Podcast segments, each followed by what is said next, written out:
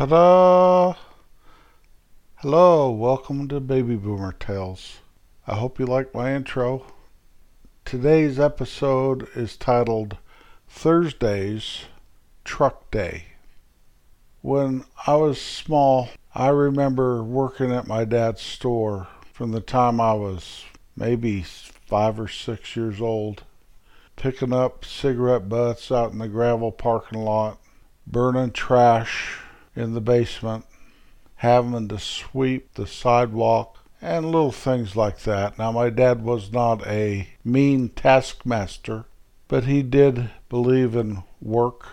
I think he actually liked to work. After he retired, he seemed like a lost soul. I always believed he should have kept working. But so he liked us boys to work, and so we did around the store. I think it was probably more work for him to have us work than if we wouldn't have been there. So he must have been trying to instill into us a work ethic that would stay with us the rest of our lives. And I think he did a pretty good job of that. Looking back, I wish I would have taken more interest in his store, but I always had a wandering mind wanting to do something different, something else. And so I never appreciated it till it was gone. What's that Joni Mitchell song? You don't know what you've got till it's gone. They paved paradise. That's a fact. Thursdays at the store were always a very big day because it was the day the big semi truck from the grocery wholesaler would come and he would deliver us our order for the week. All week long, Dad and Dutch would make orders of everything we needed ketchup and coffee and potatoes and all the stuff that goes in a grocery store. Anything we were low on, we needed refilled. And on Thursdays, the truck would come up and pull to the side of the store my dad's old grocery store was on the corner, so the truck pulled right up alongside, and we opened these big sliding doors on the store, and the truck opened his sliding door on the side of his semi trailer, and we'd stack up a bunch of full boxes in the uh, store, and he would bring out these big metal sliders. They were probably a foot to 15 inches wide probably about 10 feet long, and they'd all interlock with each other. So if you needed two or three of them, they just lock them into place. And every one of these slides had moving wheels that were probably on a bearing or something, and it was all pointed downhill, and gravity. They'd put these boxes on that slide and they'd slide right down into the store, and we'd catch them. The truck driver, Clarence, would put the box on on the rollers and away they go down to us and we'd catch them and you'd have to be on your toes. You didn't want to let a box of ketchup bottles fall on the floor and break.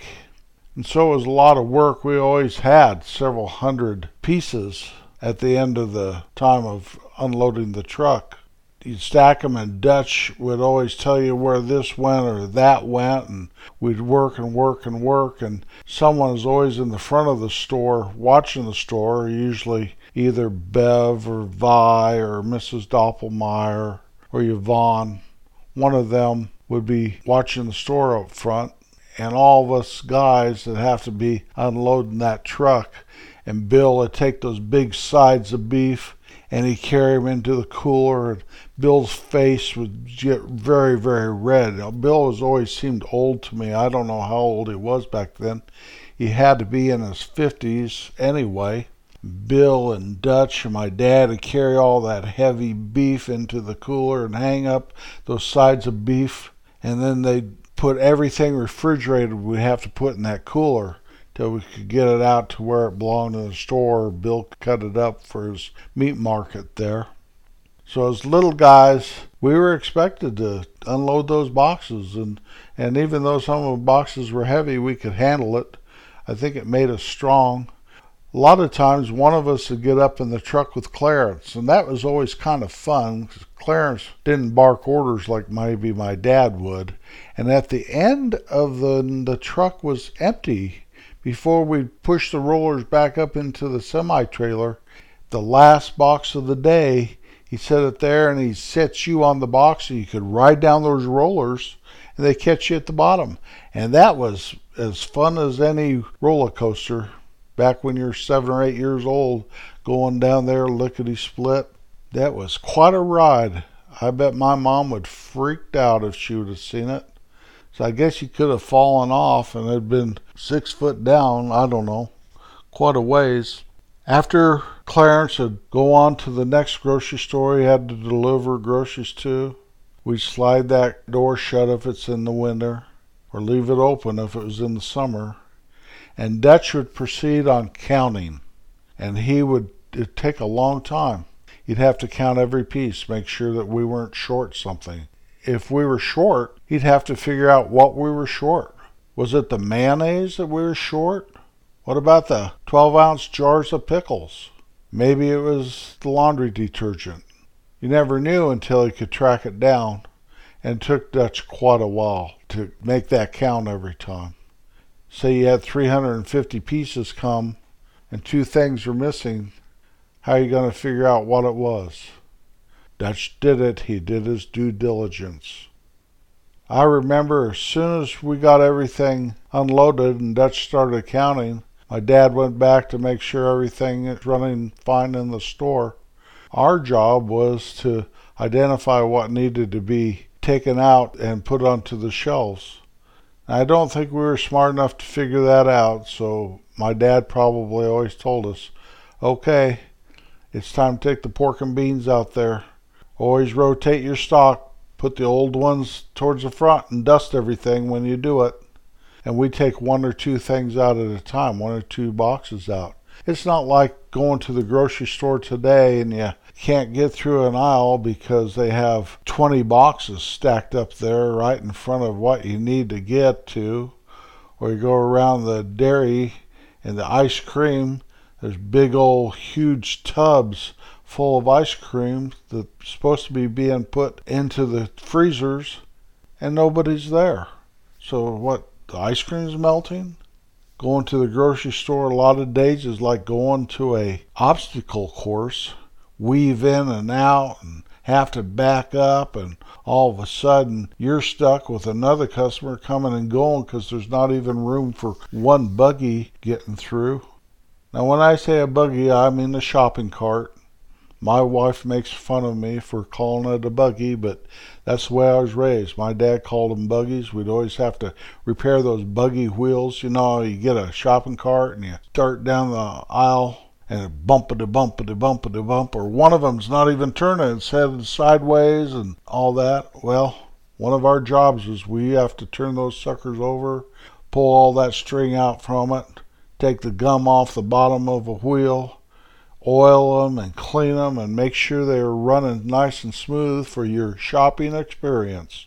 I don't think that happens too much anymore, at least not where I shop. As I got older, my dad's new store building, the truck would have to back in, and no more did we unload from the side of the semi trailer, but we unloaded from the back of the semi trailer. But it was the same drill, the exact same drill. The only thing that was different is we were older then, and so we didn't get the opportunity to ride down on the last box, down those sliding wheels, click, click, click, click, click, zoom, boy, they'd go down, and you go down fast. I really missed that. That was fun. That was as good as any ride you'd ever ride anywhere in your life. A little bit of a reward for working your butt off there unloading that truck getting all the lettuce and the tomatoes and the onions off that truck. Then you have to shuck all the onions, get all that peely skin off. I'm old enough to remember on the eggs we get them in these great big crates, and he'd have to hold each one to a light bulb they called candling the eggs light bulb and make sure that it wasn't fertilized, make sure it was fit for human consumption, or at least fit to sell in the store and put them in the cartons. Things like that have sure changed. Now I look at the eggs just to make sure three or four of them aren't broken before I purchase them. Grocery stores today are obviously far superior to what they were in the 1950s and 1960s. But there's a charm and a feeling and a nostalgia that if we ever see it again, it'll be in some rural little place where we just happen to stumble upon. If a town has more than a thousand people, chances are it has a pretty nice little store anymore. There's not going to be any Dutch in the back candling the eggs, and probably not some little kid shucking the onions. It just is what it is, and I have embraced improvement in mankind as much as I can. I know a lot of it might not be improvement, but here we are in the 21st century, all trying to do our best. I really miss the days of picking up cigarette butts in the parking lot, chasing my brother around with one that some lady with ruby red lipstick had thrown out there in the gravel and was all red and gross looking, and he's screaming and squealing, or burning the trash in the basement one box lid at a time, watching it burn, complaining about having to go to work when all our friends are out in the park playing, or unloading that truck and knowing we have to step to it. There's too many bosses around there to get away with goofing off. If it's not my dad telling you to hurry up and get that stacked and stack it right and stack it nice and stack it neat, it's Dutch saying that doesn't belong there, it belongs over there. Or it's Bill saying, Can you get that box of chicken livers? Put it in the cooler or whatever. Actually, I think the chickens just came whole and he had to do the livers himself. As I got older in that store, I was given the responsibility of ordering things for that weekly truck and checking people out. It's not like it is today. You just don't scan, scan, scan. You had to know your prices and read the prices and make sure the prices were right and enter them into the cash register and sack or box it. We always boxed. If we could, we used all of our boxes, and most people like to have their groceries in a box. And that was great because sacks cost money and boxes didn't. And we didn't have to burn the box then. We just sent it home with you. If you were a preacher in town, we probably put your groceries in a beer box, just thinking we were funny. And usually that was met with laughs and jokes, and nobody really ever got too upset with us for doing that. Carrying your groceries out for you, once in a while someone tip you a nickel. Mrs. Dumas down at the Trail Riders would tip you a dime. When I look back working in my dad's store, I have to think that that was one of the best times in my life. You could have never convinced me of it then, but there are so many memories that were made there and relationships with people that will never leave my heart. I do the grocery shopping in our family now, and there is one and only one reason why I do it. For some reason, it's my happy place. It gives me comfort and joy to go into a grocery store and see the way that it's arranged, look for the wonderful things that they do with new technology and new ways, and shake my head at some of the ways I think they should be presenting things and doing things. Why isn't this floor cleaner? Why is that bathroom a mess? Why don't they have a butcher wrapping your meat in paper? It makes me smile and feel good to go to the store and see how much money I can save and turn right around and shake my head and realize how much money it costs just to eat. Never miss an opportunity to be kind. I'll be back next Wednesday. Beam me up, Spotty.